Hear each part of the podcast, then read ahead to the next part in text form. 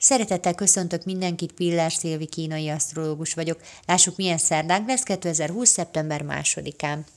Rögtön a szeptember eleje feszültségekkel indulhat, ha nem figyelünk oda. Általánosságban a mai napon nagyon kitartóak, kicsit zárkózottabbak, de tetterősek és tenni akaróak vagyunk.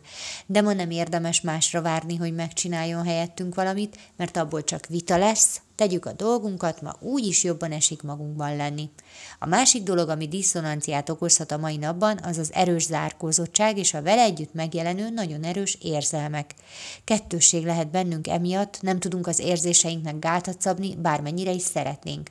A mai nap energiáit a hasznodra fordítva szárnyalhatsz a feladataidban, a kulcs a saját tetteidben van, mások segítsége nélkül. Az érzelmek pedig olyan régóta eltemetett és elfeledett történésekre, megélésekre mutathatnak rá, aminek épp itt az ideje feljönni. Minél inkább akarod magadba zárni őket, annál inkább a felszíre akarnak jönni. Hagyd, és meglátod, megkönnyebbülés lesz a vége. Köszönöm szépen, hogy meghallgattatok, legyen nagyon szép napotok, sziasztok!